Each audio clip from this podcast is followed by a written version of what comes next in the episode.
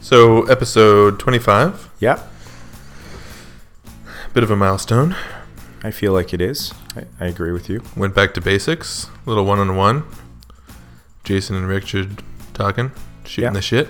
Coming back to the, the core of the show, Yeah. I mean, uh, we did have uh, several guests. Uh, there were there were possibilities of just making this another episode uh, the way that we usually do, and um, to uh, it was certainly not for lack of interest or lack of uh, you know not wanting to see people, but I think it it wa- I think we both always wanted to kind of bring it back sometimes, just to the just me and you. Yeah. Just like episode one. mm-hmm. So if you're tuning into this one, um, we the the theme of it is really. I mean, we do talk about comedy and we talk about celebrity and we talk about the Oscars a little bit and we um, you know we, we we we didn't really we just kind of let it flow. Yeah. I would say. Yeah. A little bit about what it's like to have a podcast at episode 25. Yeah, yeah, Sugar Sammy, yeah. We talked about Jimmy Sugar Carr. Sammy, Jimmy Carr. Um, people having relationship with you that you're not aware of. Yeah. So we talk about this whole idea of, of broadcasting or of performance, uh, some high school stories. We just had a good conversation. I would say that's that's really the preamble here. Yeah. Talked about our own celebrity Looking back, or lack thereof. like thereof. But no, uh, this one is uh, old school. You know, uh, this is a good starting point, I guess, maybe for anyone joining Fire in a Hole at this point, Sure. because this is kind of the core of what we do. Is uh, we uh, we just two best friends, uh, bringing back the art of conversation, and just shooting the shit. Right? If you don't like this episode, you're not going to like this podcast. That's that's I would say that's a fair assessment. Yeah. I'd say so. Fire in a hole. Fire in the hole, man. When you're dealing with a store like this, they're insured up the ass. They're not supposed to give you any resistance whatsoever. If you get a customer or an employee who thinks he's Charles Bronson, take the butt of your gun and smash their nose in. Drops him right to the floor. Everyone jumps. He falls down screaming, blood squirts out of his nose. Freaks everybody out. Nobody says fucking shit after that. You might get some bitch talk shit to you. But give her a look like you're gonna smash her in the face next. Watch her shut the fuck up. Now, if it's a manager, that's a different story. The managers know better than to fuck around. So if you get one that's giving you static, he probably thinks he's a real cowboy, so you gotta break that son of a bitch in two. If you wanna know something he won't tell you, cut off one of his fingers, the little one. Then tell him his thumb's next. After that, I'll tell you if he wears ladies' underwear.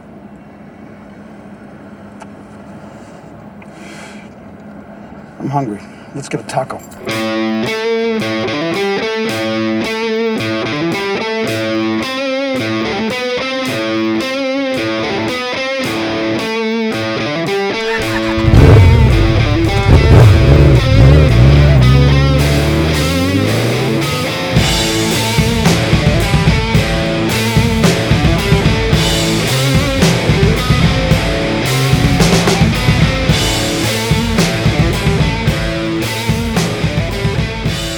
Episode twenty five. 25. Um, We've made, uh, it's a bit of a milestone, right? yeah, you're right. You're right. Um, I mean, we joke about it every single episode, right? Like episode six, we're like, dude, remember, think about it when we're going to be at episode. But yeah, it is 25. That does represent a fair amount of people's time. Yeah. every, every, every time it's just like, oh, wow. yeah, But then you see like other people like Rogan. I think he's at like 766 or something like that. sure. But I checked the stats this week, and we're at like once the next ep- the episode right before this goes live, we're at like 48 hours of just us talking bullshit. Wow. well, luckily, we've had some great guests. yeah, Maybe that's sort of what we should start off with is just kind of um, do like a very, very minimal, very mini retrospective. yeah, Because I, I, I've lost track actually of how many people we've had on, and we've had some good guests, we've had some great guests. right? Yeah, I mean, I, I remember us being a little bit skeptical at first, not knowing exactly how that would work out. And there were concerns about maybe getting too interviewee. yeah. It turns out that we just know a lot of really cool people. Yeah, it's true, right? it's true. Yeah. And some of them are. And it's not just us. Like we think they're they're amazing, Right. And they come on the show, and other people have said that they're amazing. We got some great feedback on those shows. It's great. That's kind of a cool, yeah. That's a good feeling to go. Okay, I thought that guy was cool, but now everyone, other people are saying it's okay. I've had a, like a renewed sense of how cool and how lucky I am to know all the people that I know and to have chosen the friends that I've chosen and my family too. Like we've had my fam like bunch of people from my family like, wow, That was a big show for you. I mean, I, I felt it. Like I felt something happen when you had uh, your dad on, yeah, yeah, it was great. and uh, also Danny's uh, Danny's like uh, reoccurring uh, guest star guest spots have been really Right, Mark DeLille yeah. coming on. How is Mark, by the way? Uh, he seems to be better. I think he's getting around. He's you know able to do some stuff around the house, but he's He still broken his ankle, right? Yeah, Mhm. yeah, it was a bad bad break. Okay, so we still need to make it out out there and take the the podcast on the road. yeah. No, that's uh, that's not just a good idea. We have to get we have to get that done Yeah, um, because on that. he's a he's uh, he's good peeps, and also I mean we have fun. I I personally like His episode was, was great. His It wa- stories were amazing. his stories were amazing, but I mean I I love that guy. like uh, you know he's uh, he's a contender in my in my life. Like uh, if I think Yeah. about all the friends I've had, I've known people much longer, and uh, I know more about certain people in my life. But he's definitely uh, like I'd pick him at dodgeball, right? Type Yeah. of thing. The dodgeball of life. In the dodgeball of life, you'd pick him first. Um, Second, well, I, I'd like to think that you I'd pick you first. you'd pick me first. Ah, I'm on it. You know, 25 episodes in. I think that means something about our friendship as well. Maybe Thanks, thanks, thanks. Yeah. Okay, so you'd pick Mark DeLille second. something like that. Yeah. Okay. Sure. All right. Yeah, he'd definitely be in the top contender. He's also really tall, and he looks like he has reach. That's true. he could probably kill kill it dodgeball. He could probably whip that fucker. Um, put some mustard on that yeah. on that ball. But uh, yeah, Mark's been great. Um, uh, Fred Nguyen, who had all those great stories about yeah. the temple. Fred's episodes are amazing. um, Danny's awesome. Yeah, absolutely. I mean, Danny's always a good time. Sonia and Adam, great. yeah, the airline stories, the juvenile detention stories, um, um Julian's even Julian's podcasting story, right? Like starting Yeah. out in podcasting before there was podcasting. Yeah, we need to get him back on. Yeah, He's overdue. Eric uh, Eric Jean, who's been back a few times, and Strong contender. yeah, Very strong contender. Very strong and just a very eloquent speaker. definitely. Well, he always he always has, but I had no doubt that he would do well on in this format.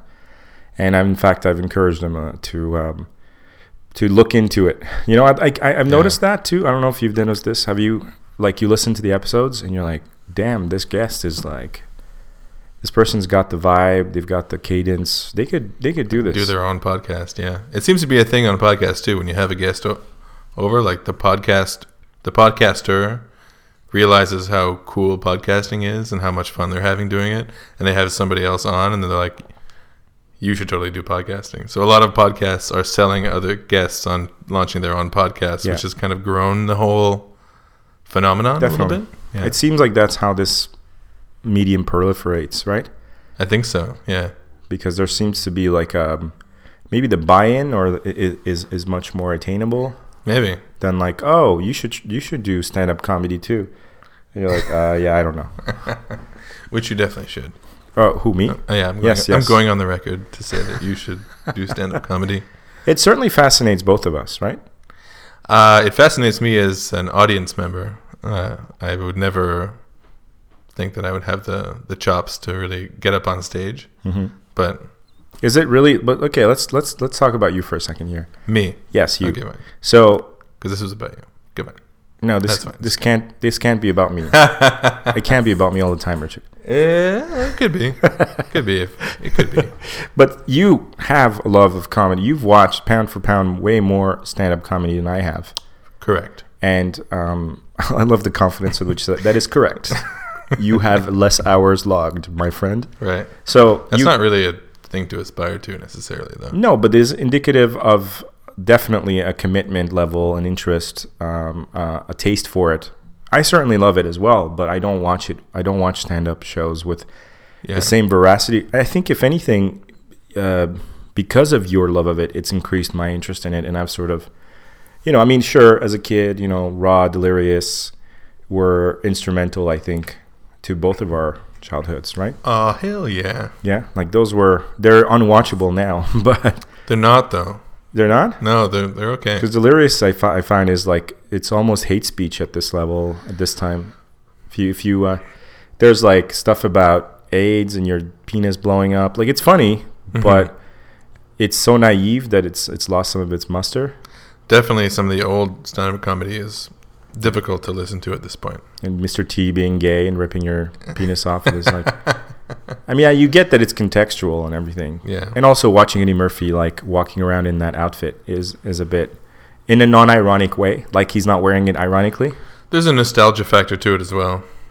I Like, guess. just like the like watching the original Star Wars Sure. now would be not quite the same as Okay. you know watching it as a kid and then rewatching it sort of thing. Okay. But, But, I, I I remember there was one of them that aged really well and one that aged really poorly. I can't remember which one it was between Delirious and Raw, but I feel like it was maybe Raw because he's a bit older maybe and uh, he talks a little bit about relationships and marriage and stuff. yeah. And his mom with the with the shoe. And That's that's delirious. is that Delirious? yeah. Uh, so the kid stories is mostly delirious. that stuff is still still kind of good. Yeah, I guess I guess maybe that was the core of Eddie Murphy's comedy is when he was still in touch with the I don't want to say the ghetto, but like the the classic Amer- African American low to middle class upbringing, big Yeah. family, having to hustle, having to make do. Like that story, I think once he stopped telling that story is where he kind of disconnected from his uh, core audience. And certainly anything that has to do with pop culture of the time, you know, like Mr. T, you know, we're not that really that into Mr. T anymore. Right, It right. doesn't age as well. Certainly. Okay, but so just so I don't get lost here, um, you are you love stand-up comedy. Yeah. Okay. Yeah. Now, do you actually do you study the what's going on when you're watching it, or do you just experience it and laugh? I experience it. I, you know, I, I enjoy the sociological aspect of it. I think we've talked about it a couple times. I'm not sure if it was on the air or not. Okay. You mean another like thing that happens after 25 episodes? you, you don't know if that was a conversation that was unrecorded or a podcast conversation. Well, you, we've talked about how okay, we've talked about the, the the phenomenon of people sort of getting on board this train yeah, right. it's, like, it's like group hypnosis a little Right. bit. You know, But I mean, like when you watch comedy, do you sort of do you look at the way that the comedy is being done? Are you starting to look at it in a sort of third dimension, and going like, oh, I see what he's doing there. He's working his way towards. Oh, oh, that's an interesting thing. He's yeah, you can you can see the you can see the callbacks and you can you know the the patterns and the the ebb and the flow and the, the technique. yeah Right. yeah yeah and the beats that he's hitting or she's hitting and yeah Right. yeah for sure. Okay, so I, I find it I find it fascinating and also very entertaining. and I also have like a voracious, a voracious, voracious appetite for just content in general. So Right. But anything that's like stimulating. So like I'll just go through tons of stuff. Like as I'm working, I'm also digesting this other content and stuff. So yeah, now you kind of always done that a little bit, right? yeah, Everybody listen to stuff on the side. And, yeah. Which is why I like I love podcasts. I love stand up stand up comedy. I can kind of do two things at once. right. Yeah. Okay, but um, I guess what I'm trying to manipulate you into telling me is, uh, if there was none of this pressure of like the crowd looking at you and this whole business of all eyes on you and you being kind of a a bit of a performance situation, like is this something that you would be interested to do? No. No, No. No. No. interested in doing is what I should have said. No. No. I don't. Not at think all. So, So no. you've never had any sort of, not even in the wild fantasy of like going up on stage, grabbing the mic, and Nope. doing like a set. no. Not even Okay. a little bit. because because it, it's not Even not this your- podcast is a stretch for me. Well, yeah, okay, So, I mean, it kind of makes sense. Like I don't, I don't have the the gift for gab that you do. no, stop And- doing that. I hate when you do that. Why? It's embarrassing. Why is it embarrassing? It's just a little embarrassing. it's true. Anyone who's listened to this podcast knows you're carrying all this shit. They I just, uh, come on. They know that I talk more. yeah. like I, you know, you go through editing or you go like sound checking and stuff, and I'll, I'll skip forward like five minutes at a time. I, it's very rare that I hit on me. Well, yeah, but that's just because I I'm verbose. yeah, you're verbose, and I'm not verbose. Okay, So I think you need to be verbose in order to be stand up, to do stand up, possibly. or at least have that kind of um, be an extrovert as opposed to an introvert. I would Right. say that I identify a bit more with introvert. Okay. So it's not just a. Que- I guess what I'm trying to get to is it's not a question of shyness. You you you actually even if you could get over the that part, it's just not something that you would be interested in doing. Yeah, I mean, I, I don't think that I have that skill. I don't think that I'm that great of a talker. I don't think I'm that funny. I don't think that I enjoy performing. So- Okay. Which are all things that are necessary in order to be a stand-up comedian. I would I imagine. guess. I guess. or just to be really neurotic, or to look Yeah. funny. Yeah. Sometimes you just looking funny can get you there. Um, or be ethnic, which is something that uh, I was telling you the other day. That is is something that keeps coming back and really sort of burns my ass a little bit. Um, after the Oscars uh, last weekend, was it? No. Anyway, the Oscars Yeah, were just recently. Did you care, watch, to keep track of in any way? No. No. Well, I, I, I mean, I, I know that DiCaprio finally got his Oscar, Right. which was the big thing, and uh, Chris Rock's uh, intro I found was really cool. Yeah, you liked it. Yeah. I I did I I had a problem. I had some problems with it. Did you? yes. Okay, do tell. Well, okay, so this all ties into stand-up comedy, by the way. Um, but I had a couple of issues with it, and first of all, the whole way that this the, the lead up to this whole Oscars thing was kind of weird because it started with all these people kind of um, well, they they just made it racial, right? As soon as the nominees were announced, The Oscar so white thing. yeah, even Yeah. though that's been happening for the last couple of years now. Uh, there was a i remember there was another flare up a few years ago, maybe 10 years ago. Uh, and th- we even joke about it sometimes. It's that Oscars where the suspicion had been raised that the Oscars may not be fair to blacks. And then suddenly Sidney Poitier is getting a Lifetime Achievement Award after having like n- nobody even br- brought up his name, even though he single-handedly carried like Hollywood during his entire you know prime. Um, suddenly, there they give Denzel Washington an Oscar for Training Day after ignoring him for like The Hurricane and Malcolm X and a bunch of other like really big performances. Much bigger movies. They're like, oh, quickly, does he have a movie out? Oh, thank God. All right, what is it? I don't even care. Just get him the award, right? Like it just stunk. Uh, Halle Berry got an award for Monsters Ball or Monster Ball or whatever. This movie that like basically nobody liked, except for the fact that it has a really, really uncomfortable sex scene between her and Billy Bob Thornton, which is, you know, it sounds like a nightmare that someone would have after a bad meal Yeah. you know like halle berry okay i'm with you but billy bob thornton is kind of like okay no that nobody wants to see that and yeah suddenly she was the, that's the one where she was like sobbing on the stage or whatever I don't watch the Oscars ever. it just got I don't me have TV. I can't watch Oscars. Good man. Oscars. But i mean either in a sense. Yeah it's true. I don't have cable of it but anyway so i didn't like the fact that already this whole thing was kind of uh, a circus before it even began meaning the oscars the last one. And with social media you know and then jada pinkett smith opening her yap who like there are a few people in hollywood that i, I don't like and i can't stand even though i shouldn't pay attention to them. And she's certainly one of them Like whole family is a bunch of. yeah There's something wrong with those people. there's certainly something wrong with Their kids are like, like insufferable. Yeah, and they're they're insufferable as a family. Period. Right. Hmm. And I kind of feel bad for them because I do have some compassion for Will Smith. Like we all we grew up on Will Smith. You know. Yeah, Fresh Prince, baby. Uh, and I he's a talented guy. He's a smart businessman. He like I feel like he went.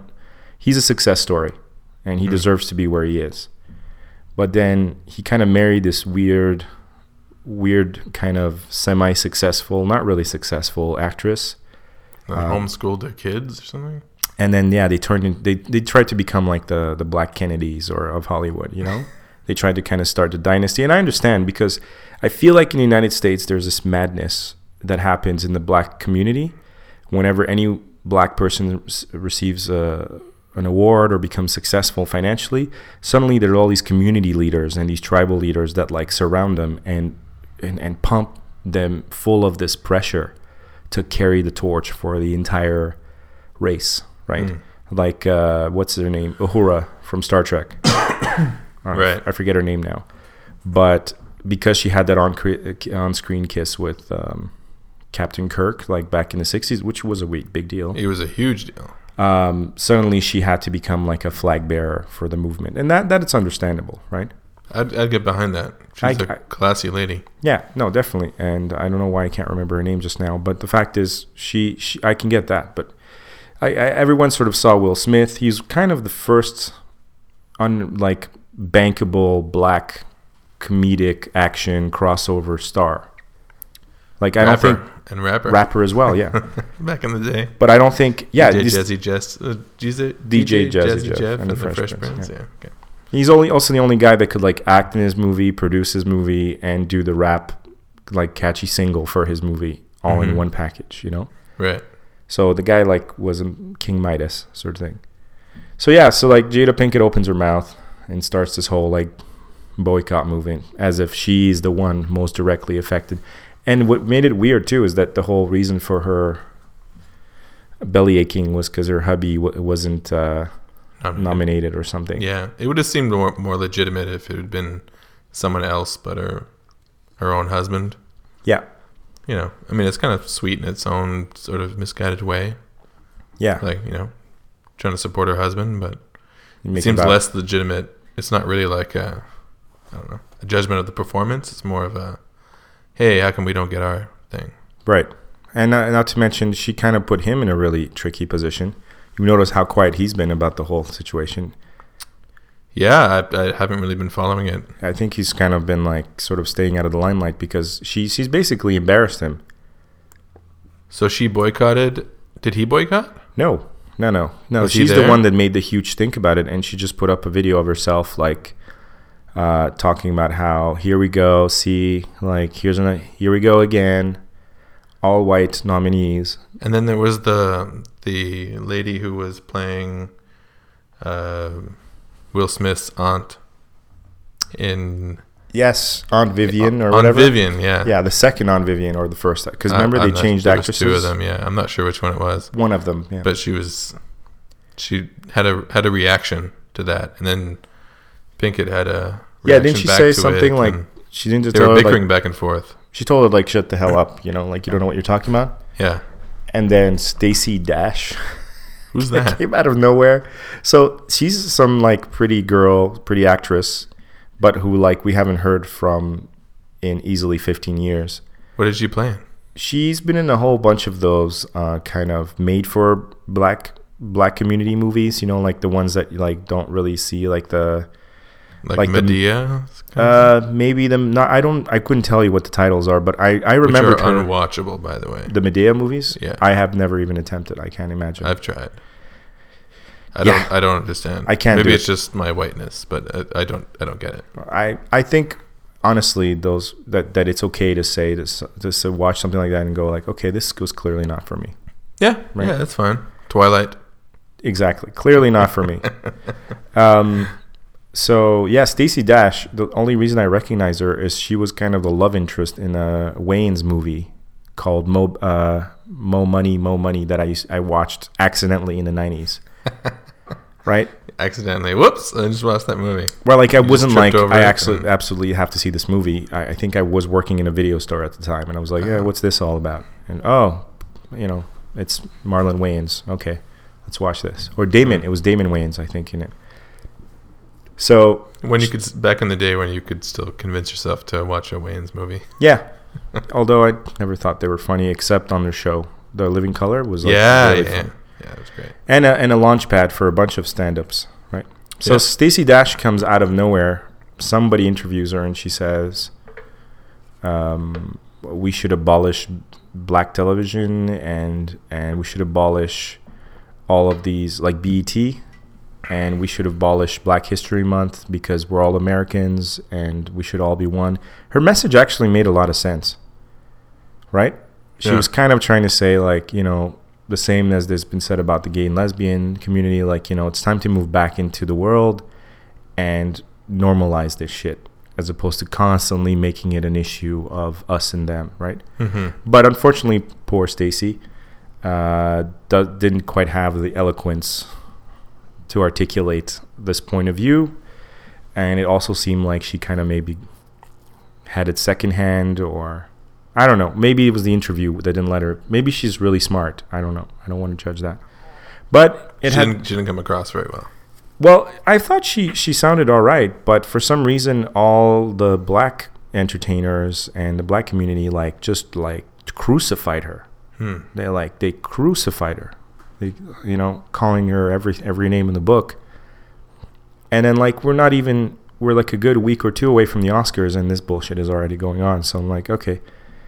I started to get the feeling that they were kind of trying to um, milk this for ratings because the Oscars have been progressively losing ratings every every year.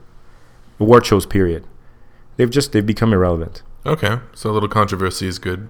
Right, right. They like it. You know, if someone says they're not going to come to the VMAs or whatever, they'll make instead of just keeping it hush hush. Now, you know, times have changed, and for advertisers, this is really big money, so they're they're hanging on to it. But this award show thing has kind of become a little bit stupid and irrelevant. I don't know. What do you think? You think there's still any I- sense to it? I think it's been ridiculous for a really long time, but anything to stay relevant is probably good for them.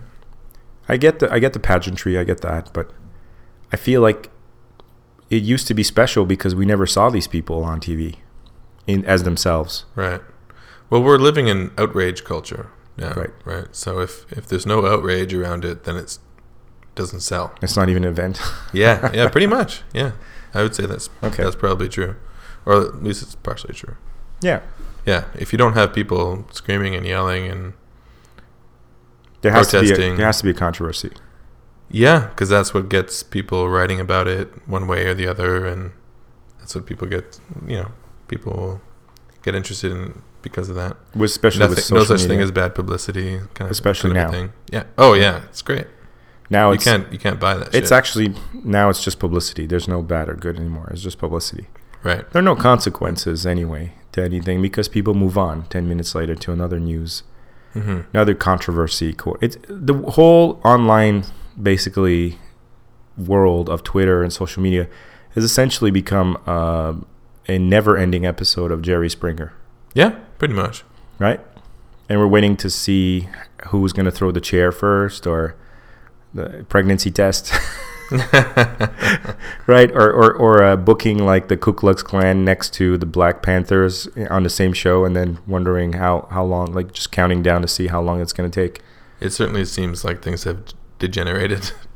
But this uh, this whole idea of like uh, the pageantry, I mean, uh, now that we're following stars twenty four seven on their Twitter accounts, uh, in in in uh, celebrity websites, celebrity paparazzi culture, I feel like award shows have completely lost their their kind of luster.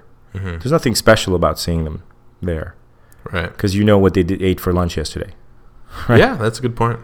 you know who they ate lunch with you saw them in their like gym shorts or whatever and with their dong like you know like their Jon Hamm or whatever you saw them in in various states of non cinema non prettied up Right. so like the award shows are like okay why are we watching these guys all pretending to be friends and respectable They're slightly more dressed up than usual. maybe they're all I drunk Yeah.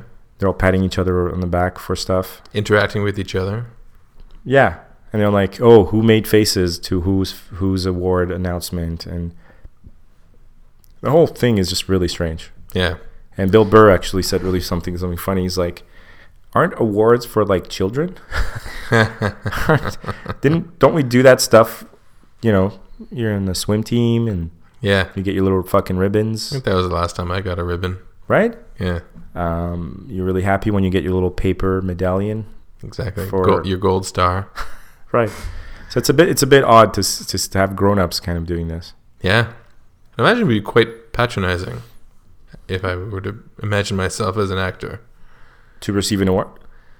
Yeah, or or just to be hold like to be beholding to this sham Yeah. of an award.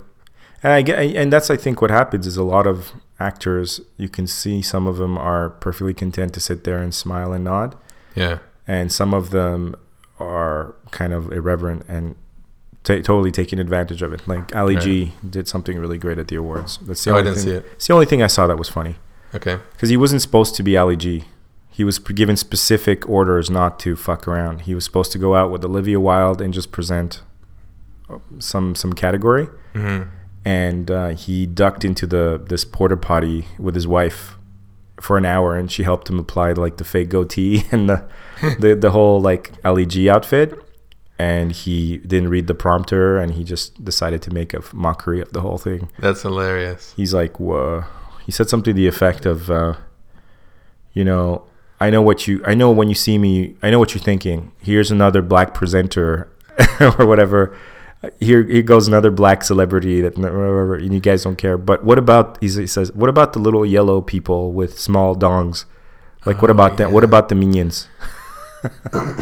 what you know? And so And then Vice wrote an article about how it's oh now it's okay to make fun of Asian people in Right. the media. Like, of course, this is the next round now. Fuck, fucking Vice. But anyway, just to, to bring this back to uh, what you originally mentioned, which was Chris Rock's monologue, is that there was this huge movement asking Chris Rock not to host, like as some sort of gesture of solidarity. Uh, they were asking Which he him mentioned in in the monologue, right? Right. Yeah.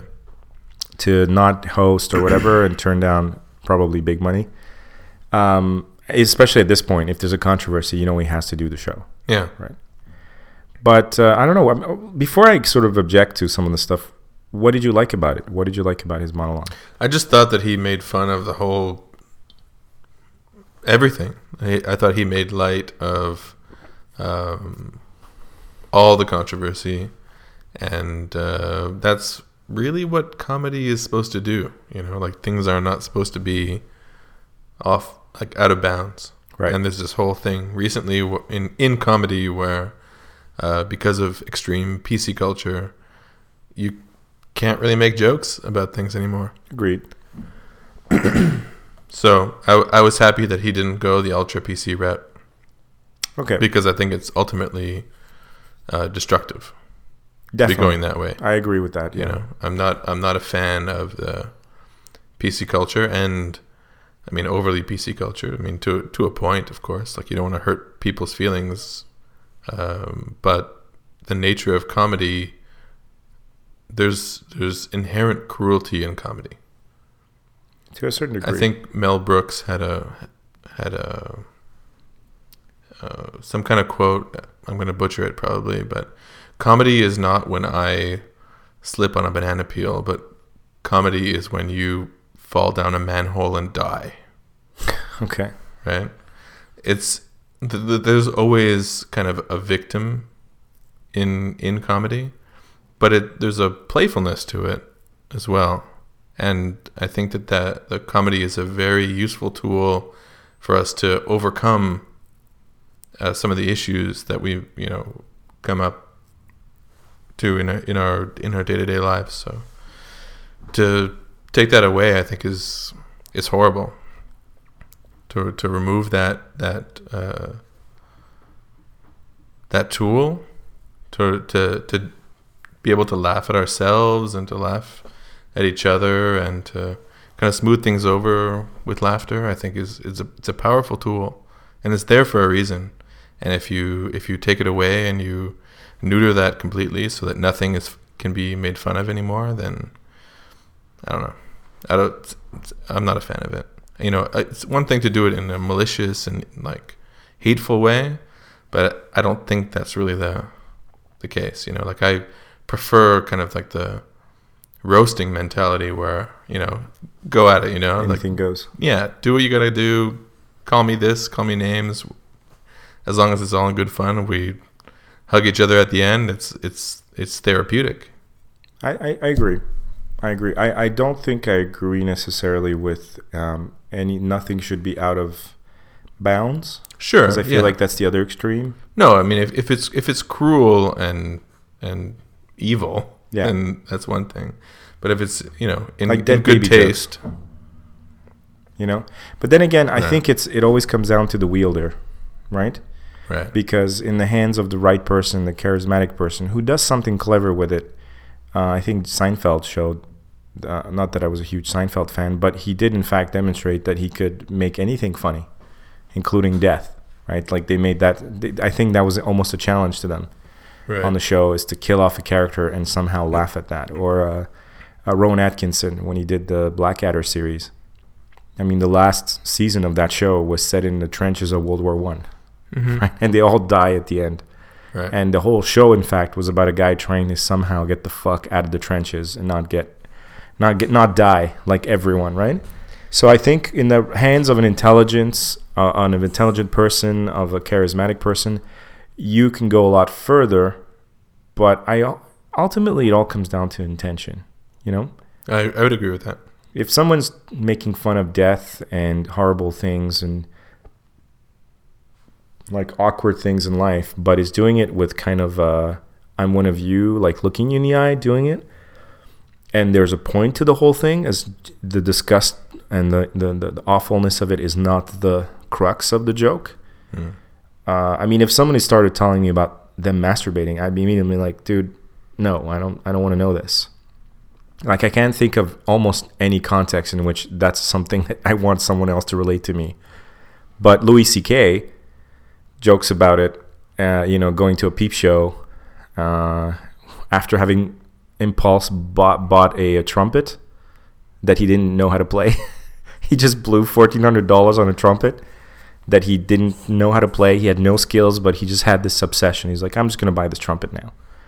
And then he ended up at a peep show and he talks about jerking off and how it splooched on his on the case of, of the trumpet. At which point he realized if he had just gone to the peep show first, he would have gotten rid of the the anxiety that made him buy the fucking trumpet.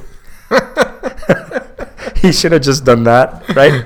and he's sitting there like an asshole with a fourteen hundred dollar trumpet. So, like in that context, th- I'm laughing, I'm But crying. that's that's a joke about the human condition. Right. That's not somebody going, and I did this and my junk and blah blah, and, t- and basically trying to gross you out and make you feel uncomfortable. Yeah. Well, in in today's uh, society, I would, I would say that probably self-deprecating humor is the safest form of humor because if there has to be a victim in some way, even if it's not malicious, if there has to be like a a, victim of a particular joke, better it be you than someone else. So you have, I mean, I was watching comedy today and. And it seems like that's becoming more and more prevalent. You know, you got like uh, I was watching one. Uh, she recently was on on Conan. Super funny, you know, like this uh, tall tall girl, but she was the whole time she was talking about how she was tall and she was like six foot when she was 14 years old, and people told her that she was uh, she could be a model because she was so tall, but it was only because she was tall, not because of her face. She was or pretty.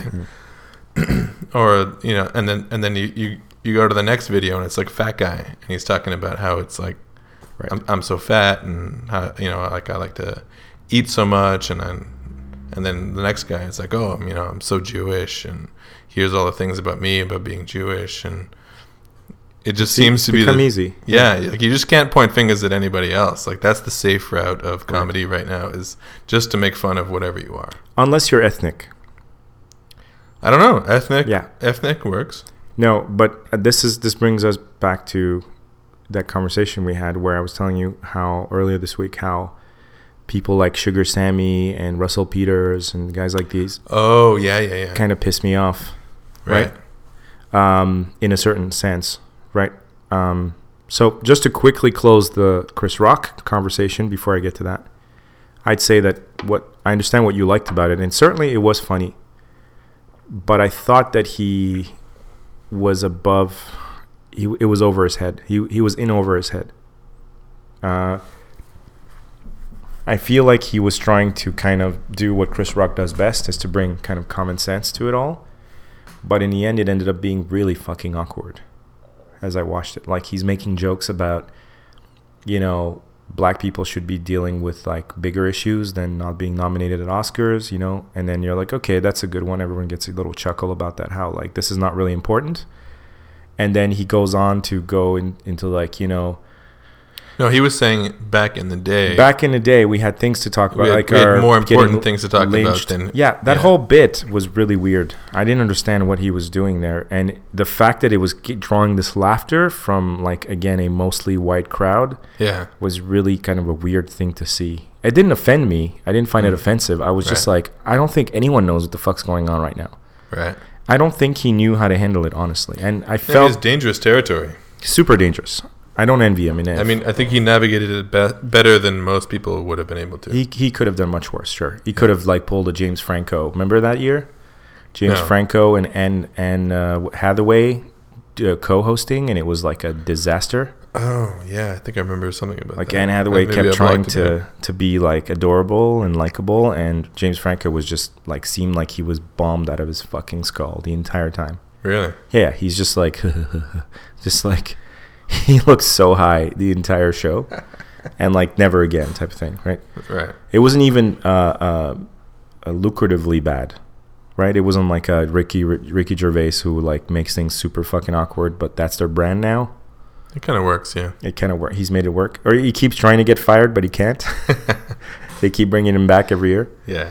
But uh, yeah, so that's that's the thing about Chris Rock is I thought that was weird. Um, my problem with ethnic comedy is, like you were saying, if I feel like that restriction about self-deprecation only applies to white comics.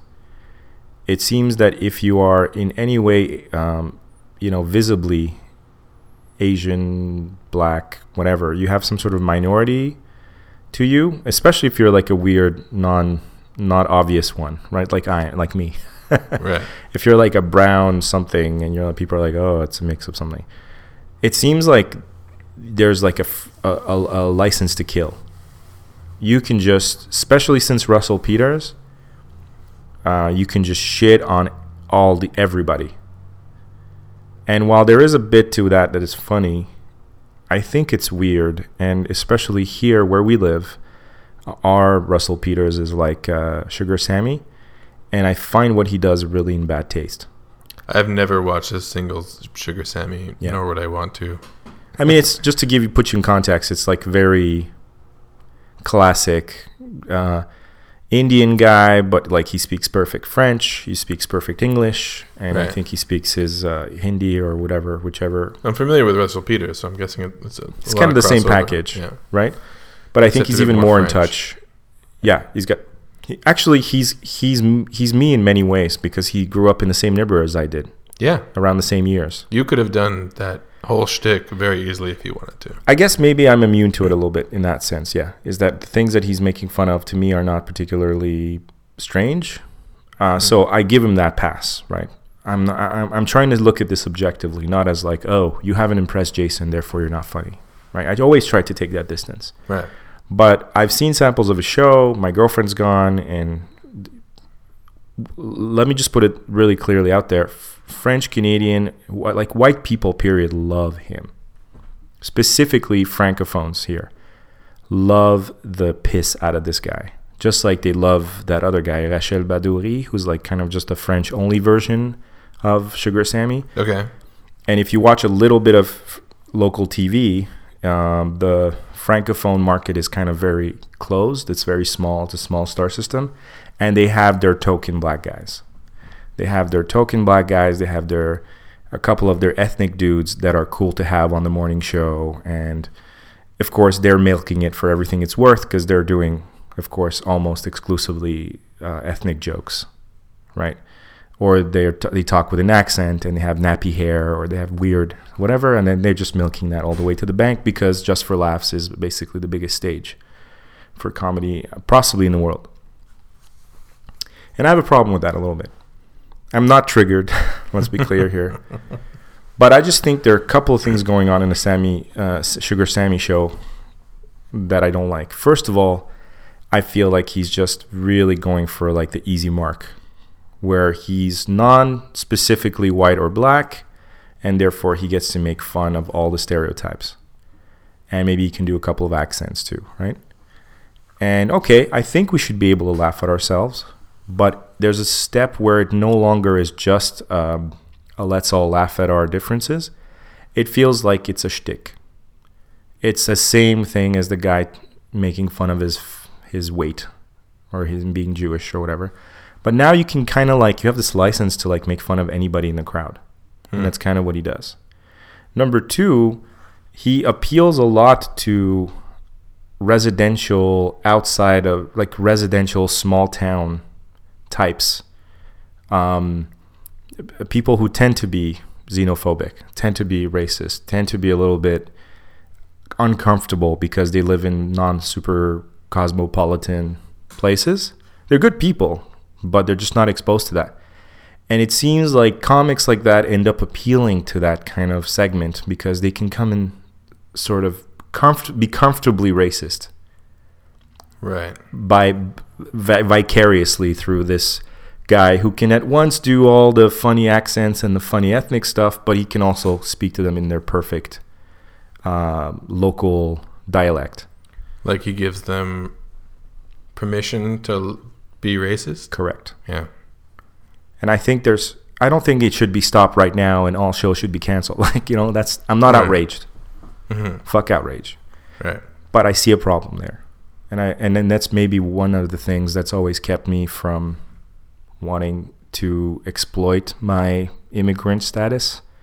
But do you do you, You think what I'm saying? Yeah, I, I totally understand what you're saying, and I, and I've thought about this a bunch of times, um, and you've brought it up to me a, a bunch of times as well. Um, but do you think that that is a positive or a negative thing, right? Like to get some like some of these things out in the open, and people of all colors and nationalities and whatnot, kind of all laughing about the same stuff. Is that a bad thing? I mean, it, I agree, it's a bit of a shtick, and Russell Peters kind of burnt out for me after his first special. Pretty much, me too. Yeah. You know, there's still people who go, and his tours are immense. Massive. Yeah. Yeah, But he's he's just printing money at this point. Um, It's garbage. but the initial appeal that we had with with Russell Russell Peters was, you know, there was something there was something cool about it. It was kind of like nothing is off the table. You know, I'll make fun of myself. I'll make fun of black guys. I'll make fun of uh, Chinese guys. I'll make fun of you know, Accurately. That's also very ve- important. yeah, yeah, yeah. Accuracy is super It's- important. Yeah, spot on. you know? Right? If you do if you do that Chinese joke and you're talking like a Chinese person and you, you don't nail the accent, you're Michael Scott from The Office. Right, right, right. Yeah. No, it's a very, very narrow line to walk. But I would I would argue that, you know, as hokey as the execution may be, uh, it there may be something cool about it. You know. I don't think we have as much racial tension here in Canada as there- is in the States. I think we kind of freak out more about language than we do about skin color. Maybe. But I, I agree. I would agree with, with your with your assertion.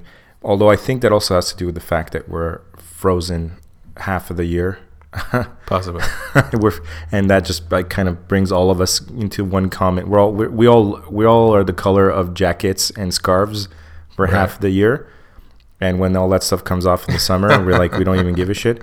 Well, people will always find a reason to hate each other. And, Correct. You know, I just don't think that it has so much to do with skin color here as it does with the with your the language that you speak. I get what you're saying though. Um, you're like you're saying, is there maybe? Uh, yes, there is. I agree. There is a overall effect of making people less anxious about race and Yeah. culture, and if we can all laugh about it, it brings it a little bit closer. I guess what I resent is the the milking of it. Right. And I think actually that's what what drove Dave Chappelle a little bit crazy. Remember, like Dave Chappelle had his own his his show, which was amazing. Yeah, he was offered like 50 mil to He was like another the, season. he was at the top of the world, and then Yeah. he just like fucked off and went to Africa. hmm But I think that's what happened is that like he was making fun of things, like you know he did his like little his like crackhead routine, like get some crack, you know, Yeah, kind of yeah. scratching his neck and Yeah, some ghetto stuff, some racial stuff, some racism, slavery stuff. right. But he was Uh, doing it to, what was his to- name? Uh, Bigsby. right, right. but he was he was doing it in a in a way to be funny, but Right. then like I think he saw people in the crowd, like you know, white rednecks in the crowd going like, yeah. All black people are crackheads, and then he's like, "Oh shit, what I know, no. Fire no. He's like, "Oh shit, what have I done?" You know, like I'm doing the opposite of what I w- intended to do. Did he Like, I- actually mention that, that specifically as being an issue? yeah, I mean, I watched some interviews with him and stuff. I think, I think, after watching all of that, like, it seems to me, and that's just my opinion, but It got to him. yeah, because he was trying to be satirical, and then I think he saw that some people in the audience were it was like confirming their racial biases, Right. And he, it just drove him crazy. Like, well, what am I doing here? Like, it's this isn't having the effect that I want it to have. And like, and then he, he took off, took Yeah. off, and Yeah, and I think his father died too, so that was had a, like a huge effect on him. But I get what you're saying. I get what you're saying. Like, uh, There's two sides. There's two sides. there's two it. sides to it. Like some people will, you know, it'll it'll bring everybody together for some people, and for other people, it'll be like, yeah, yeah, all those people of that color are like this. Yeah, I have a safe place now to be able to cackle To be hateful and- hateful. Yeah, yeah, yeah, and I think that's always the problem with art.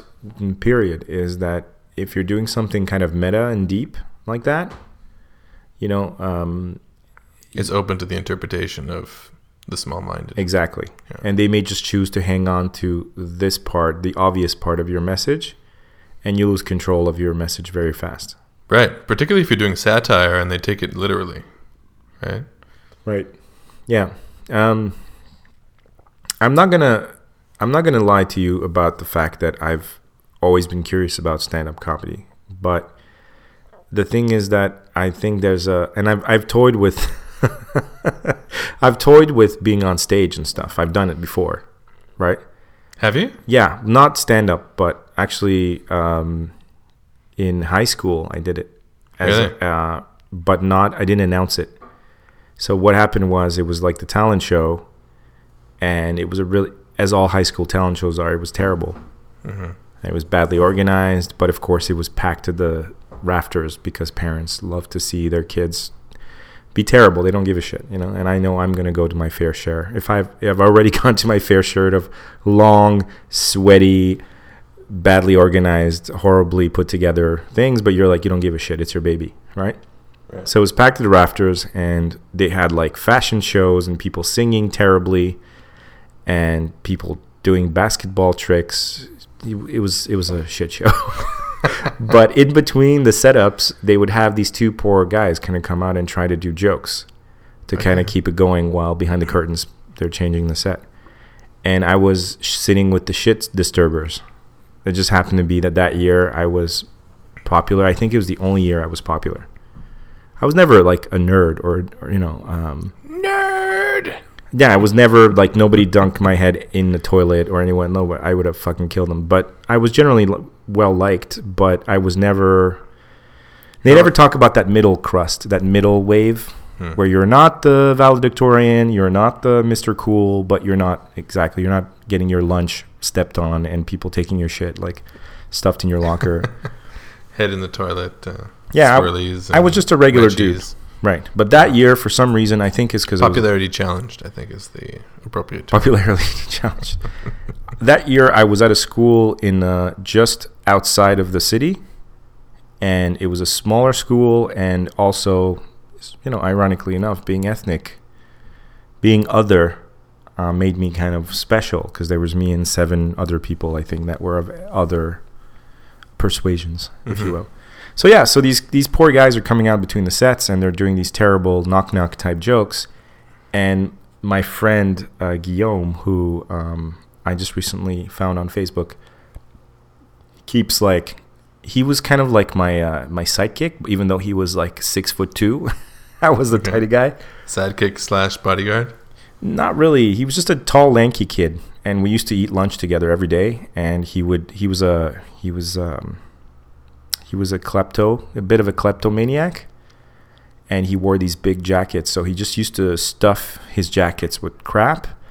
And I wore baggy clothes. I was going through a baggy clothes phase. So he would stuff my pockets while I was paying for something. He would just use his giant basketball hands to shove like candy in my pockets. And then we would just walk back to school and I'd be like, You got a Snickers? He's like, I got Toblerone. All right, hook it up. And then we just eat. This was our friendship. So Guillaume is like back at this talent show. He's like elbowing me. He's like, Get up there, get up there, man. Do something. I'm like, What? What are you talking about? He's like, Yeah, man, fucking these guys suck. And I don't know what he said to me, but I got up. And we're talking like lighting all on the stage. All you see is the top of heads. Mhm. There's maybe 300 people in this room. And I just walk up on the stage, and everyone's like freaking out because it's unexpected. And some some of the kids like thought it was cool, right? And I was like, I get up there and I'm like, what the fuck am I doing? As the lights are all in my face, I'm like, I couldn't see the faces of anybody, Yeah. and I'm like, what am I doing? And I just kind of went on this weird autopilot. I grabbed the mic from the guy and I'm like, all right, you're excused. Ah, laughter, right? And I turn around and I'm like, I didn't even think of a joke to tell. And of course, the only joke I could remember at that particular point was a dirty joke, a really inappropriate joke. And it was a long one too. And I told it, and luckily, it got like a it popped, it worked, right? And then I, I came away like a superhero that night. Do you remember the joke? It's really terrible. Okay, Do it. If can't- now, this is now it's so anticlimactic. If Um, not you, So it's who? a it's a. That's funnier than this joke. Um, it's a guy. I think it's a guy who's down on his luck, and because he's really unattractive and he can't get a date. And then he meets and he sees another guy in a bar that he knows and who's even uglier than he is, but he's got the girls like eating out of his hand and like they're like playing with his hair and and he's like goes over and he's like, dude what's your secret? Like, come on, help, you know, help your brother out. Like, what are you doing? He's like, oh, dude, it's very easy. He takes him out into the parking lot and he shows him this brand new Harley Davidson. He's like, this right here, baby. You just got to hook one of these up. It's like magic. Right. And then so he scrapes all his little money together and he buys like a fixer upper because he can't afford a brand new one. And the dealership guy tells him, listen, she'll run like she'll run really fine but you got to remember like the chrome is really sensitive. So if it rains you got to vaseline down the whole motorcycle. You got to you got to grease it down. Here, here here's a tub of vaseline. You just got to like grease this fucker down if there's any rain and just to protect it. So he's like all right cool. So he starts riding his motorcycle. And sure enough within a week he's got a girlfriend. He's got a cute girlfriend. She's she's crazy about him. He's over at her parents meeting the parents. And then he walks into the house and the first thing that he sees uh, in this house is that the dishes are stacked to the ceiling. And he's like okay what the fuck's up with this family? Like they don't wash the dishes. Right? Imagine me telling this joke on stage right? Yeah. this is this, a lot of setup. this is a lot of setup right? Knock, so right?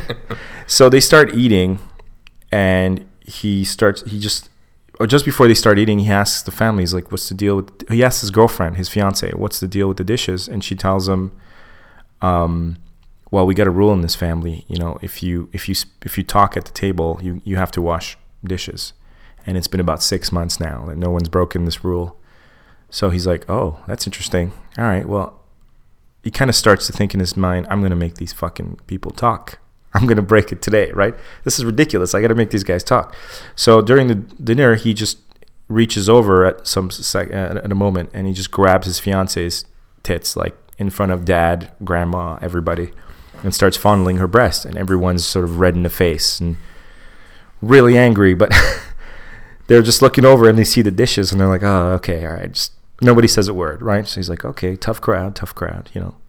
So a little bit later, he, turns over and he grabs his mother-in-law's boobs, and he starts fondling those.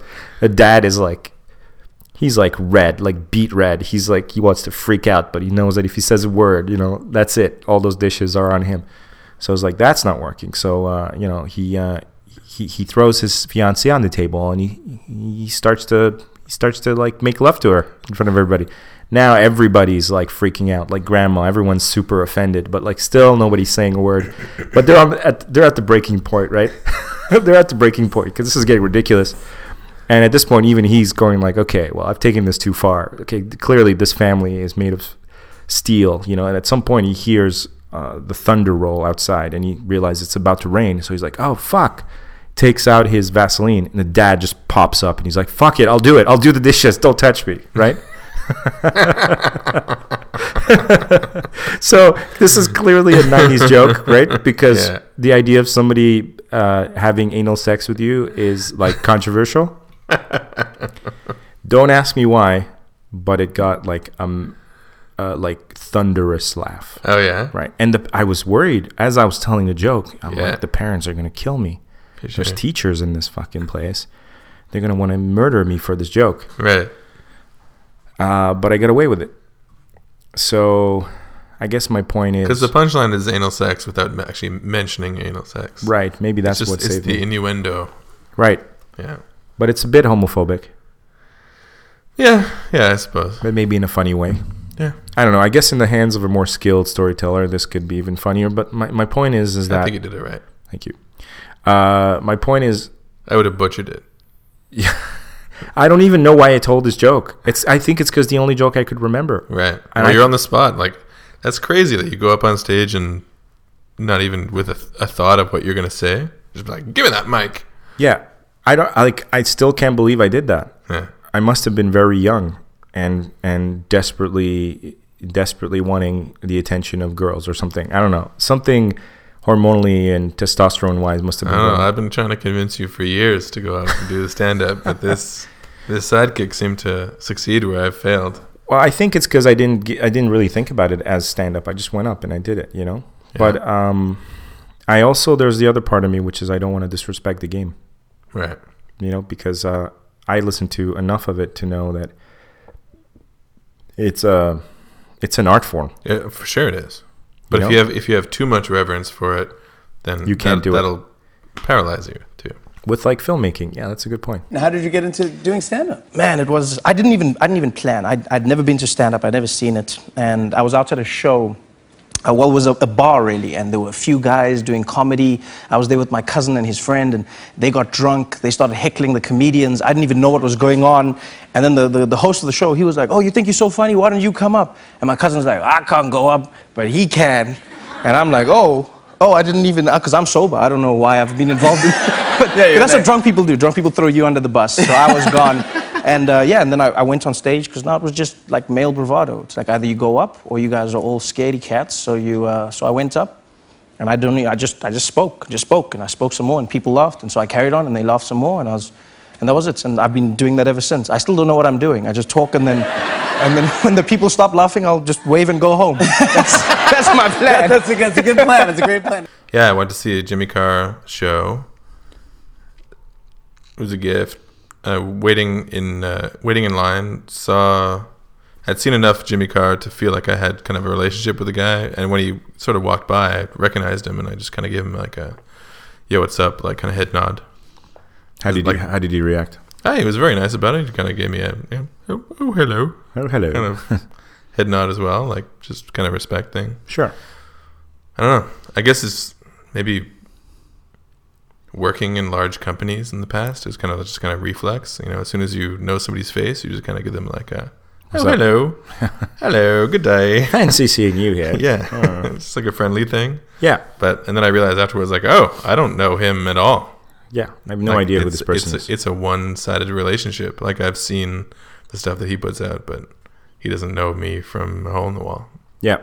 I, and I think this is what's responsible for a lot of the weirdness that happens with fans um, and why some celebrities totally just jump in there and like will talk to everybody where others feel really uncomfortable understandably in meeting their fans because you would never talk to another individual in that way Right? right Yeah, it's it's bizarre. especially like let's say your comedy is um is very personal like you're a louis ck or you're one of these guys that, that kind of makes comedy out of your everyday life or these dark moments you know? That's very personal stuff and it's funny because it's relatable but at the same time that even i guess maybe exacerbates the this feeling that you may actually know this person now. Yeah, it strays from like anything that we're evolved to to deal with. This is like this broadcast mm-hmm. of these personality types, and you listen to them, you develop a, a relationship or an affection for them, but they don't know who you are. You have no idea. And they, to be fair, they, they can't even. It's not their fault. No. Like every night they're in a different city. Right, and it and, like it hits like certain evolutionary cues, I suppose. Like you're, you you know, like you you know their face, you know their name, you know uh, you know what they think about a certain thing about about certain topics, and you've heard them talk. You may be related or hated them or whatever feeling that might have evoked. You have a like you said, you have this one way relationship with someone. yeah, it's really strange. It's very strange. I was uh, what was I watching the other day? Um, I was listening to old Jackson Five music, but also to the last stuff that Jackson Five put out together before Michael Jackson went his own way, Okay. and also some of the reunion stuff that they did. hmm and it was a reunion show um, that you know in any other circumstance was kind of hard to watch because you can clearly tell that while his brothers were never without talent they did not possess a fraction of his star power Right. nor did anyone i think ever Yeah, Um, they were kind of all riding on his coattails a bit. yeah, but I think even if they had worked really hard at it, because to hear the stories of the Jackson household, like they were cattle driven, beaten in senseless into stardom, right? But Right. it was clearly a support mechanism for Michael that was like this absolute prodigy. So this this this video I watched was them reuniting, and at this point they're probably all in their mid forties, and they're all kind of trying to look cool and like wear cool shirts and stuff, but they all look it all looks kind of awkward. But anyway, the point is, the minute that they started doing the song, and Michael Jackson kind of comes out in front, um, they kept popping to the crowd, and you could see people actually crying. And I forget I forgot how that's something that you don't see anymore right? Like people were actually cracking up, like they couldn't. And these were not all weirdos. Like they were. Some of these people were grown men and women, and they're they're they're crying. They're like grown up crying, uh, and like clapping their hands along to Michael Jackson's song. But they're literally like crying like little kids because they're Something you so don't moved. see out of outside of One Direction and Justin Bieber concerts Yeah, I mean, I can this day understand. and age. It's fairly ar- it's fairly easy to get uh, like a horde of fourteen year old girls and nine year old girls like screaming because they they're going through that phase, right? Hmm.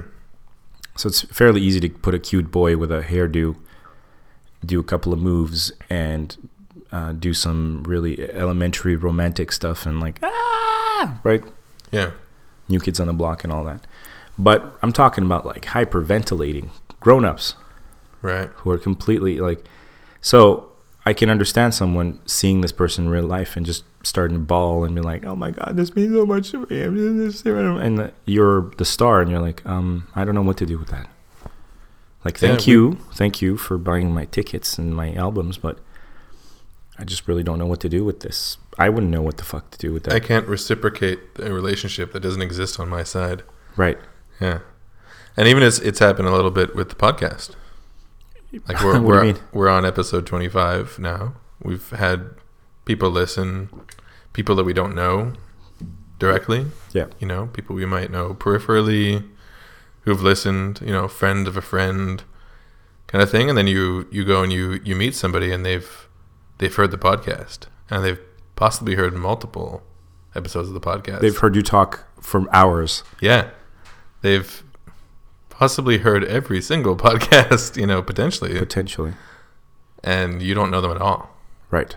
And like it even happened when when um, Giancarlo came over, and I went to give like a handshake, and he he he, he went in for like a uh, like a don't bro- it was a bro hug. hug? It was like a bro hug or something. Like it was like it was more like a like, hey, nice to see you, man. And I'm like, hi, my name is Richard. And he's like, oh, oh shit. I I thought we I thought we knew each other. Like I we have a relationship. I was like, oh, okay. That was that was kind of my first encounter with that. Like, oh, you have a relationship with me that I'm not aware of Right. because I'm putting out this broadcast that you've Yeah. been listening to, which I totally appreciate that he's listening to it and that he finds it interesting. Yeah. But then it was like it's just kind of this like weird. I don't know anything about in, you. in the introduction Right. part. You know, like I'm meeting him from from nothing. Well, And then there's been a couple other people that I've that I've met, and I'm not I'm not the most talkative guy either. So like if you met me out in the world, maybe you heard me hear like say a few things, but I'm I'm not kind of monologuing the way that I am right now. So possibly listening to the podcast would allow you to kind of accelerate your knowing of me as opposed to meeting me. I don't know what that would be like, right? Yeah, but again, you're not con- you're not part of the conversation, right? You're just someone is just extracting. I- It's, it's a little bit like looking at someone's family photos, A little bit, yeah. right? And you know all the stuff about them, and they've told you like you you've read their diary, and then you're like you're like, hey, brother, and like, Yeah. oh, isn't this like the time when you fell down when you were nine? You're like, what? Oh, well, that's right. I talked about that at some point. It's actually one of the uh, one of the number one questions that I get at anytime I mention to somebody that we do this podcast is like, "Whoa, aren't you? Isn't it weird to put all like to be talking into the into the void onto the microphone and have people have this intimate relationship with you that you're not aware of, and you know, saying some stuff that you're not." You know, You don't know where it's going. or yeah, exactly. People misinterpreting what you're saying. Like I tend to be pretty you know conscious of the stuff that I that I say. You know, like I choose my words very very carefully. sure. But it's it's it's on. I mean, I don't think that I say anything that I wouldn't say to somebody in real life, and that, I think that's actually the reason why the podcast works is that it's a real conversation. You know, it's a conversation that we would be having Yeah. without the mics. Yeah, there's that part. I think also the part that we're not the type of people to tell different people different stories, Right. Right? Yeah, yeah, for sure. Yeah, that would be the thing, right? If you're a disingenuous type of person that was always sort of changing the the message based on who was listening, then that would be something that you'd be really, really afraid of, Absolutely. right? The wrong person listening to this, Because it doesn't gel with one of your personas or. right? Like you say some shit on the podcast, and they listen to the podcast, and then you say the opposite stuff when the knowing that they don't necessarily agree with what you're talking Yeah, it about. might debunk some shit. yeah, yeah. One- I hadn't even thought about that. Is that interesting? Yeah, but as as a person who doesn't do that, I it doesn't really occur to me.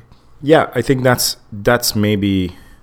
Yeah, I think to go back very briefly to the why I haven't done any stand up or why I haven't ever taken a chance on that venue is because I I'd be worried about constructing a persona that wouldn't be me, or I wouldn't, or that the fact that if I'm just myself, that that may not in itself. Like I always think back again. It's funny how things come full circle. I think back to that Will Smith uh, uh, uh, Fresh Prince episode.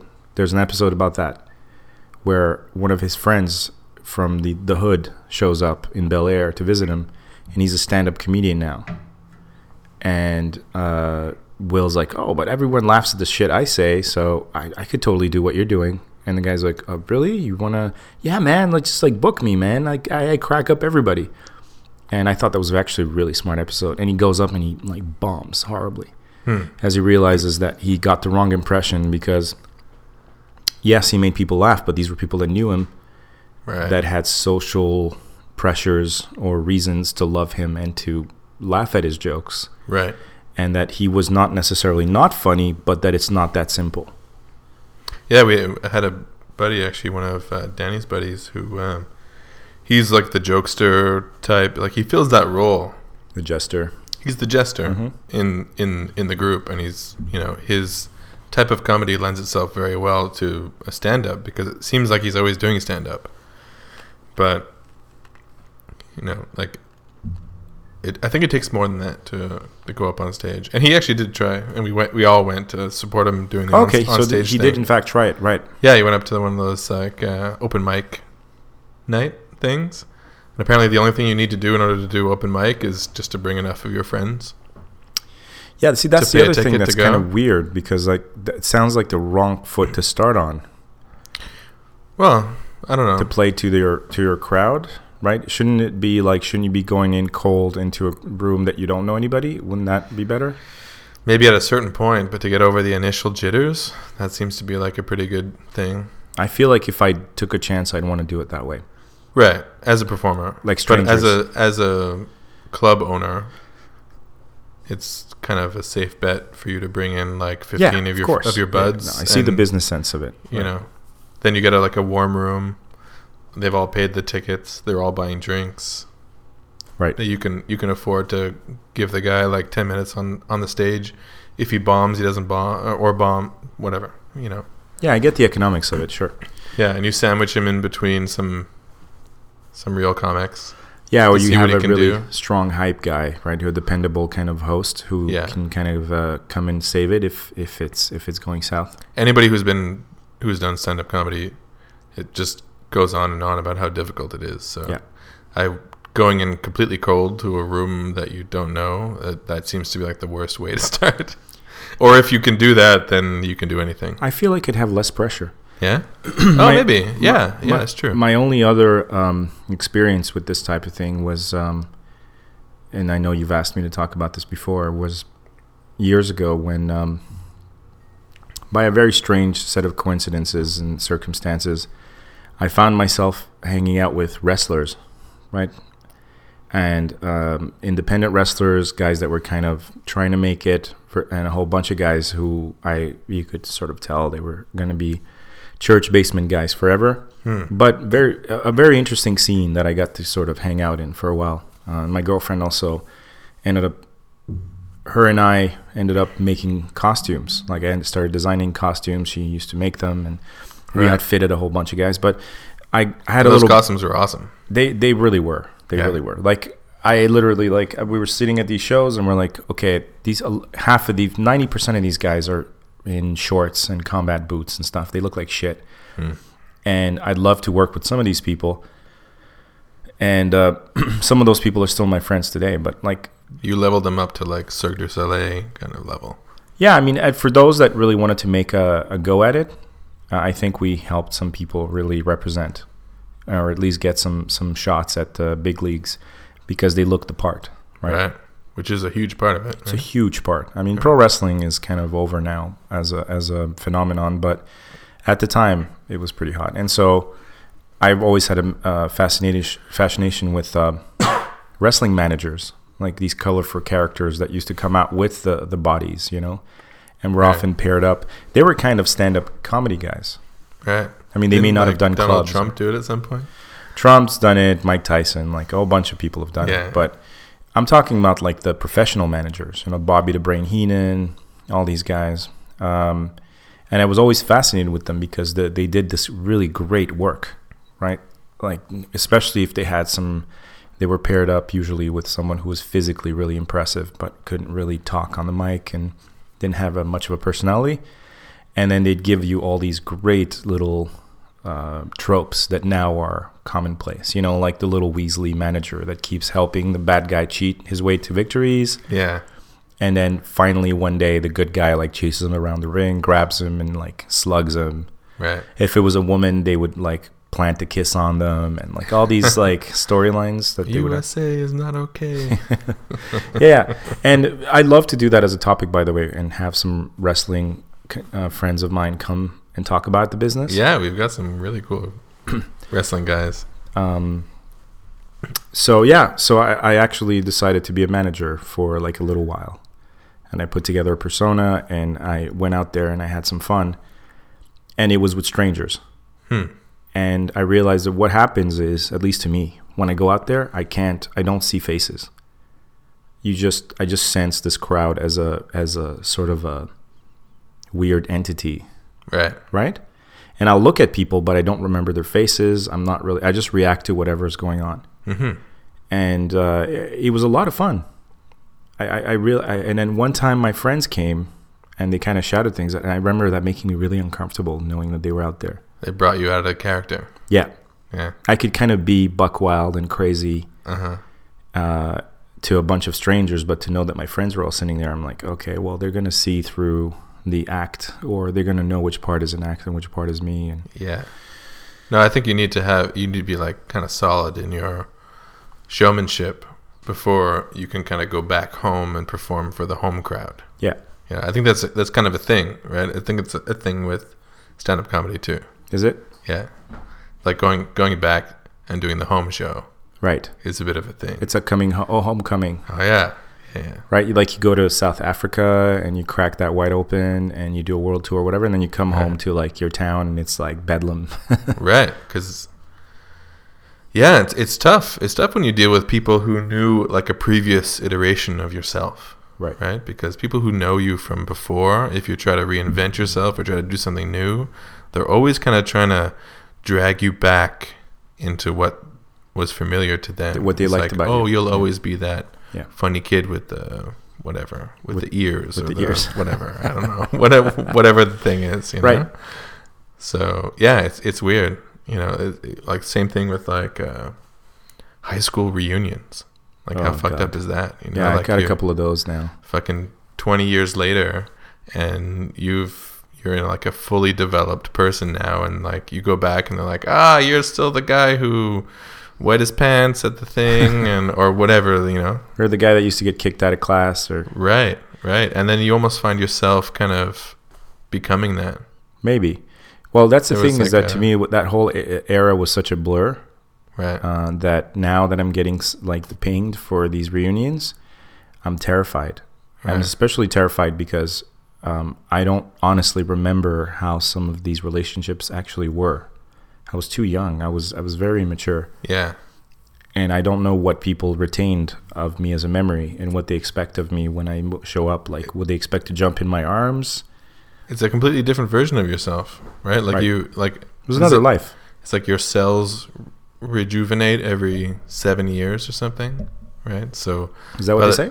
Yeah, like apart from like, you know, like a few parts of your bones and stuff, like all of the cells have been replaced Oh, right. every okay. seven years, Right, right, right. sort of thing, right? So if you're at your 20 year high school reunion, like your entire body, except like 97% of your body, let's say, uh, approximately, has been replaced three times.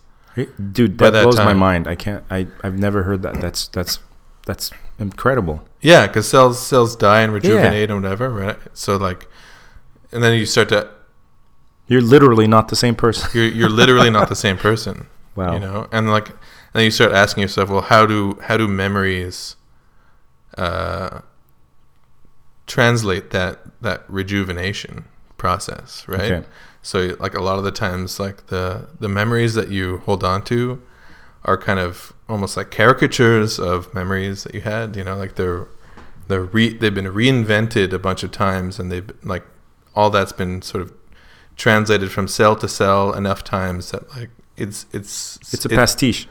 Yeah, It's a, it's a total satire or a cartoon, like you said, a caricature. Totally. right. Yeah, it's it's it's really it's a really bizarre thought to think that That's like, mind blowing. and then you run into people who have and like the whole thing about memory is that like you hold on to things that were significant right? Like you have a there's a limited amount of hard drive space.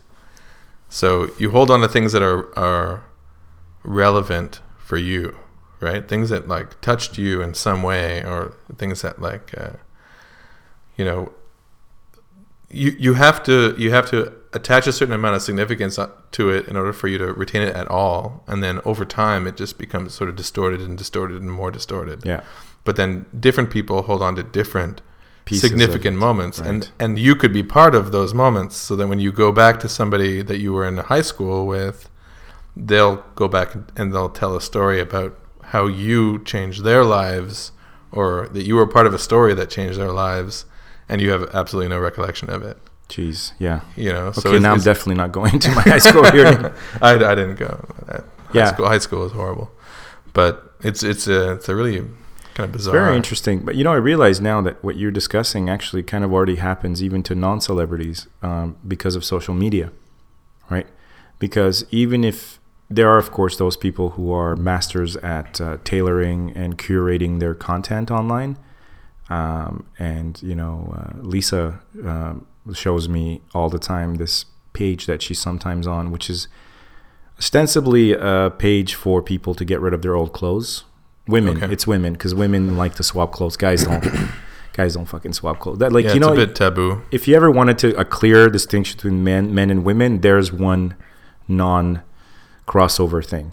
Guys would never for, do clothes swaps. They would never do it. You know, you could give a buddy a jacket or be like, "Hey, man, I don't wear this anymore." But even then, there's like a weird discomfort at accepting a jacket from another man. You know.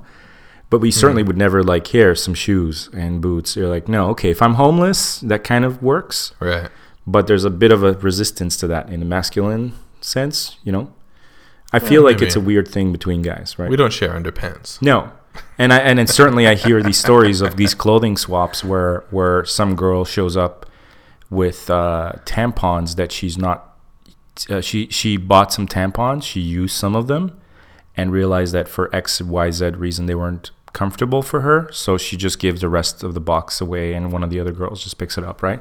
Okay. and they're they're they're completely cool with that. And I always almost envy that sort of that comfort. But between guys, like you try to give a pair of socks that you've worn to someone else, they'd be like, "No, dude, I'm I'm cool. I'll just I'll get some fucking socks. Keep your fucking socks, right?" But before I lose my point here, the this particular page that she's on often is about clothes that people want to get rid of. And some people manipulate it to kind of show off their bodies and pretend that it's because, oh, I have this old skirt I want to get rid of. But all the pictures are like belly pictures and half nude pictures and sexy, sexy pictures. What's the payoff there? Attention. They're From trying whom? to from Facebook people, I guess, or Oh, to okay. maybe make other women jealous, or Okay. Yeah, I've seen that. you see what I'm saying? Yeah. But uh, cosplay is another thing. that sort of thing, yeah, that's totally Yeah. another kind of. That's uh, a huge, huge one.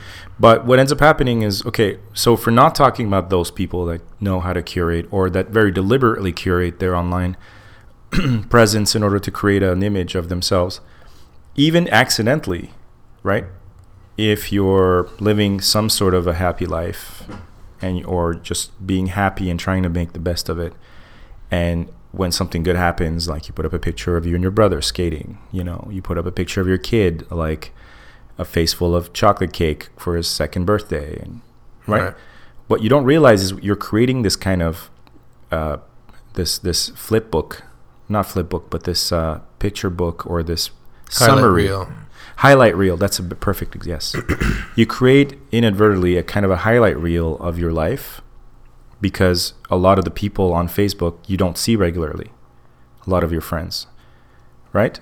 They may also be friends from another age from a past life from a past uh, time in your life and they keep in touch with you but all they see are these cliches and these pictures and these bits and pieces and they kind of have to they kind of mentally construct the rest Hmm. so what you've described, that odd feeling of running into someone who's listened to the show and them feeling kind of closer to you than you realized, that happens with Facebook too. When people see you, they're like, "Wow, you kind of like." I've had that happen, like because I've posted up the odd picture of my kid. People were like, "Oh, so you know, I guess, man, you look like you're having a ball, man. Like you're traveling and the kids, and you've done it, man. You've done it." I'm like, I, I, I haven't done anything. I mean, yeah, I lived my life, but it's the same as yours, buddy, or whatever.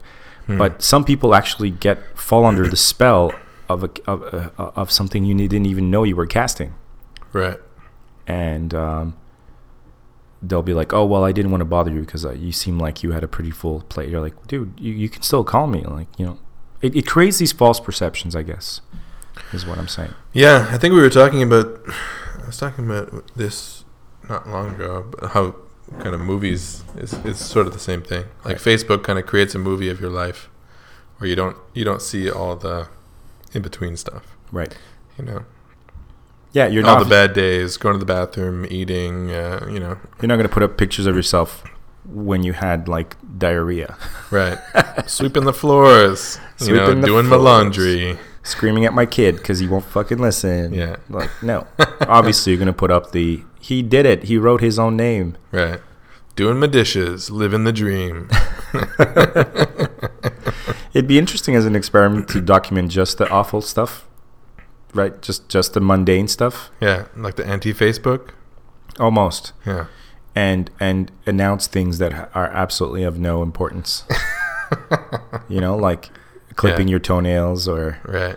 like, uh, hey, I I bought some new toothpaste and it's mintier than the last one. So much mintier. and just that's the that's like it has to be ex- exactly not interesting to I would I would approximate it at three times mintier than the previous. at least three times. Yeah. But it's also whitening because I'm starting to being concerned about the whiteness of my teeth because I saw a movie and Right. right, like this type of stuff, Whitening toothpaste does not work.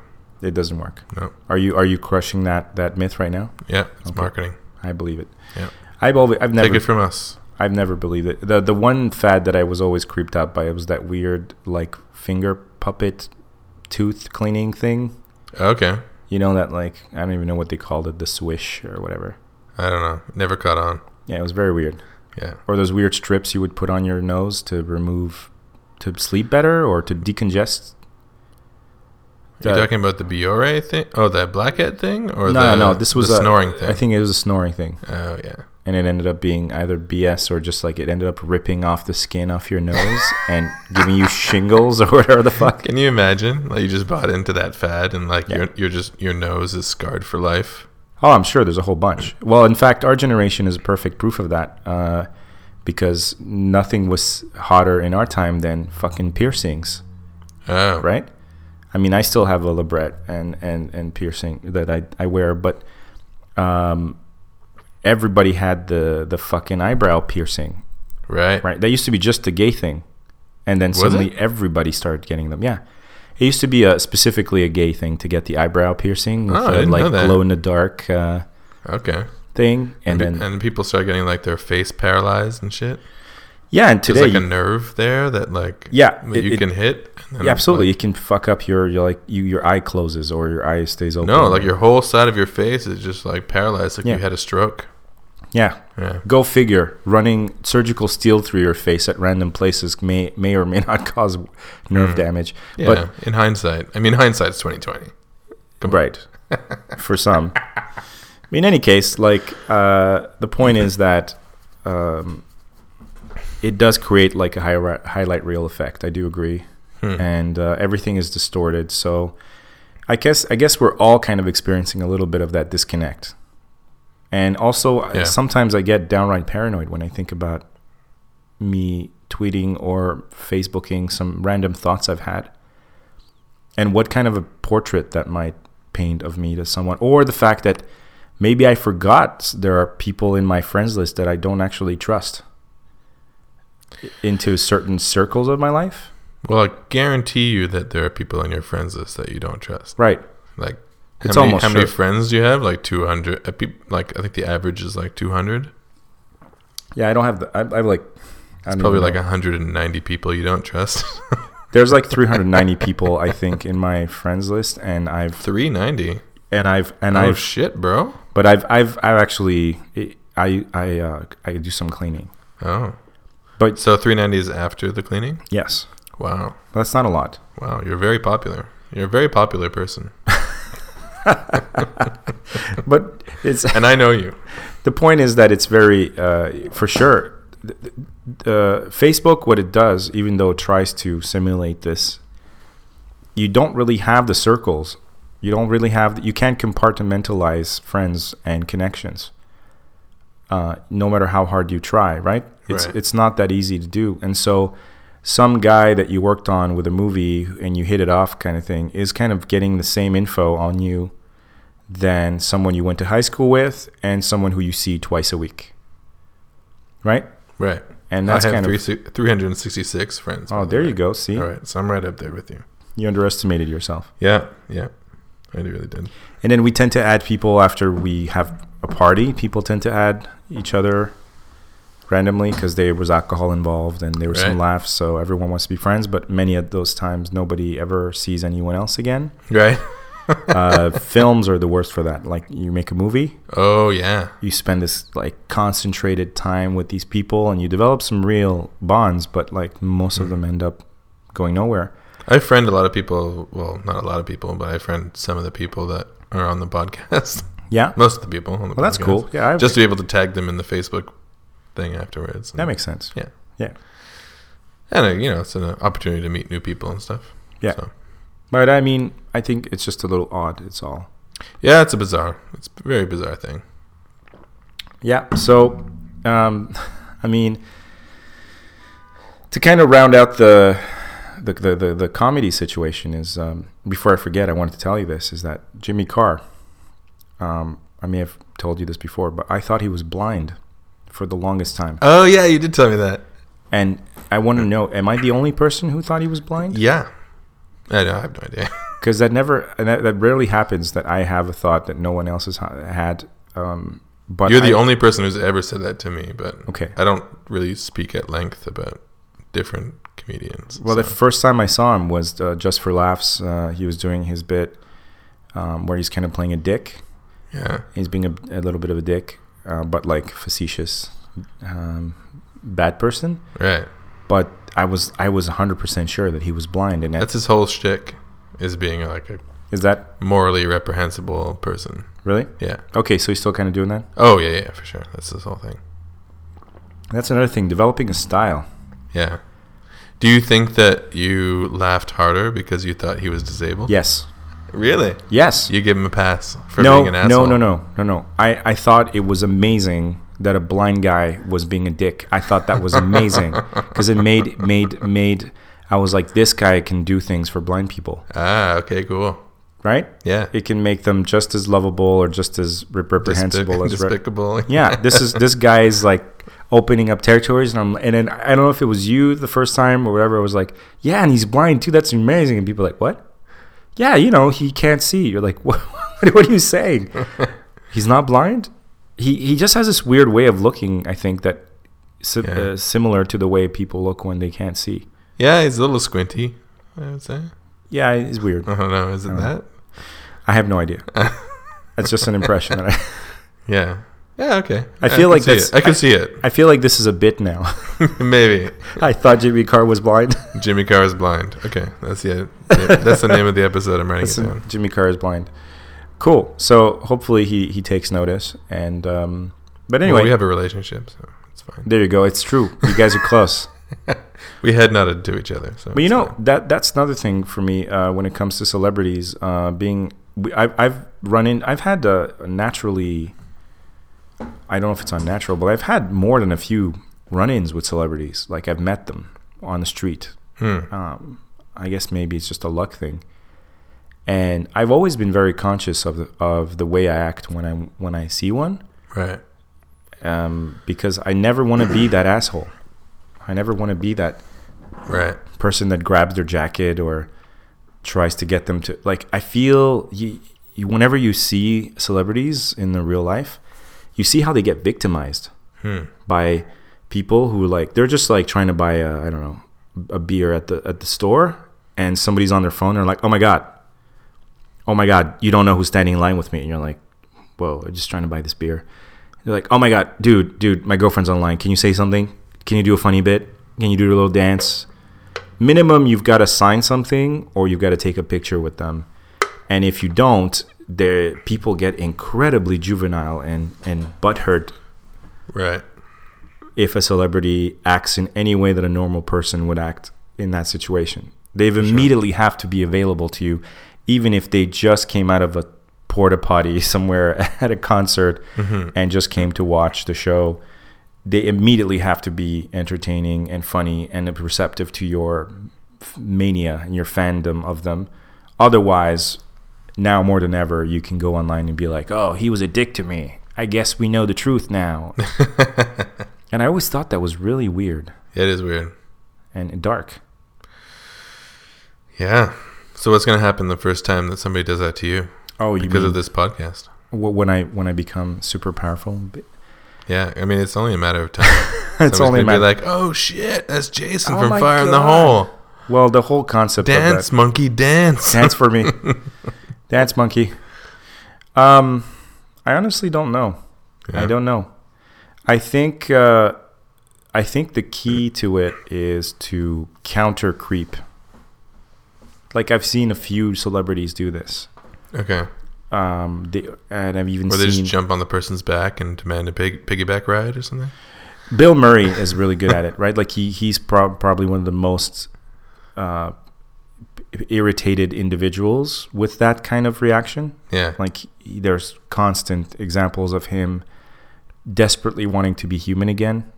You know, and people think it's really cute when he crashes parties and he walks into people's like uh, dinners Mm. and sits down, but it's just because he wants to be normal, right? He doesn't. He never wanted this adulation, but it just makes him more endearing. So he just can't escape what he is, right? Hmm. But I think something like I think I saw Julian do something one time uh, when he was back in his public speaking author days, where he would get kind of this these weird. Uh, I don't want to say sycophant, but like I'd get some somebody who was clearly like all over his his his product, and spotted him at a party or a beer, and like really wanted to sh- to express to him how much, and I think even Julian was creeped out by it. I hope he doesn't mind me talking about this, but I think even he was a little like didn't know what to do, and he ended up just like hugging the guy. and I, I don't think even Julian realizes the genius of that, right? Because Right. someone just came and kind of tried to put you in an uncomfortable kind of give me what I need. Right. And he just said, "All right, fuck it, I'm gonna overstep my normal bounds." And then Checkmate. he just he just he just like power hugged this guy, and the guy was just like, uh, and his his weird ph- phonetic shit like fell apart like pretty much right away. Like for an uncomfortably long period of time. Yeah, You just hug them for like a full, like solid two minutes. you don't let go. Yeah, You and you wait for him to you you wait for him to his try to like get away, and then you wait for him to like submit. You know what it is? It's the it's the Groundhog Day approach. Remember? Yeah, uh, the Groundhog Day. Speaking Yeah, of Bill Murray, Yeah, uh, uh, uh, Bill Ryerson or whatever. Uh, there's that brilliant actor who does the like uh, nasal voiced annoying insurance salesman, and he's like, every time he sees him, he's like, "Is it you? Oh, it's you!" And he's totally uh, old high school friend or whatever. Right. And he's like, and he just completely invades his space, and he's like, "Oh man, we should get together or whatever." And then he keeps trying to fight him off every single day right. until at one point he just grabs him and hugs him and he softly like whispers in his ear he's like i don't know what you're doing today but cancel and, the, and the other guy goes uh, uh what I need to rewatch that movie. just just whatever you're doing just cancel okay i just i love you and he just holds him there and the other guy's like I've always loved you. okay all right it was nice seeing you and he just fucks off Yeah. it completely eliminates his uh, i almost felt like that was a bill murray kind of alluding maybe to the celebrity experience Yeah. Right? Okay, so we're gonna do that. so counter creep All right. So if anyone comes up to us yes on the street, we're gonna do that. We're gonna we're gonna hug you for an uncomfortably long period of time, yes and we're gonna whisper into your ear, sweet little nut sweet sweet, sweet, little, little, nothings. sweet little nothings Yeah. I, i'm only going to do that to a creep if someone comes to me like in a weird way Yeah. but if someone's just genuine and is like hey what's up then i'll be like hey what's up Okay.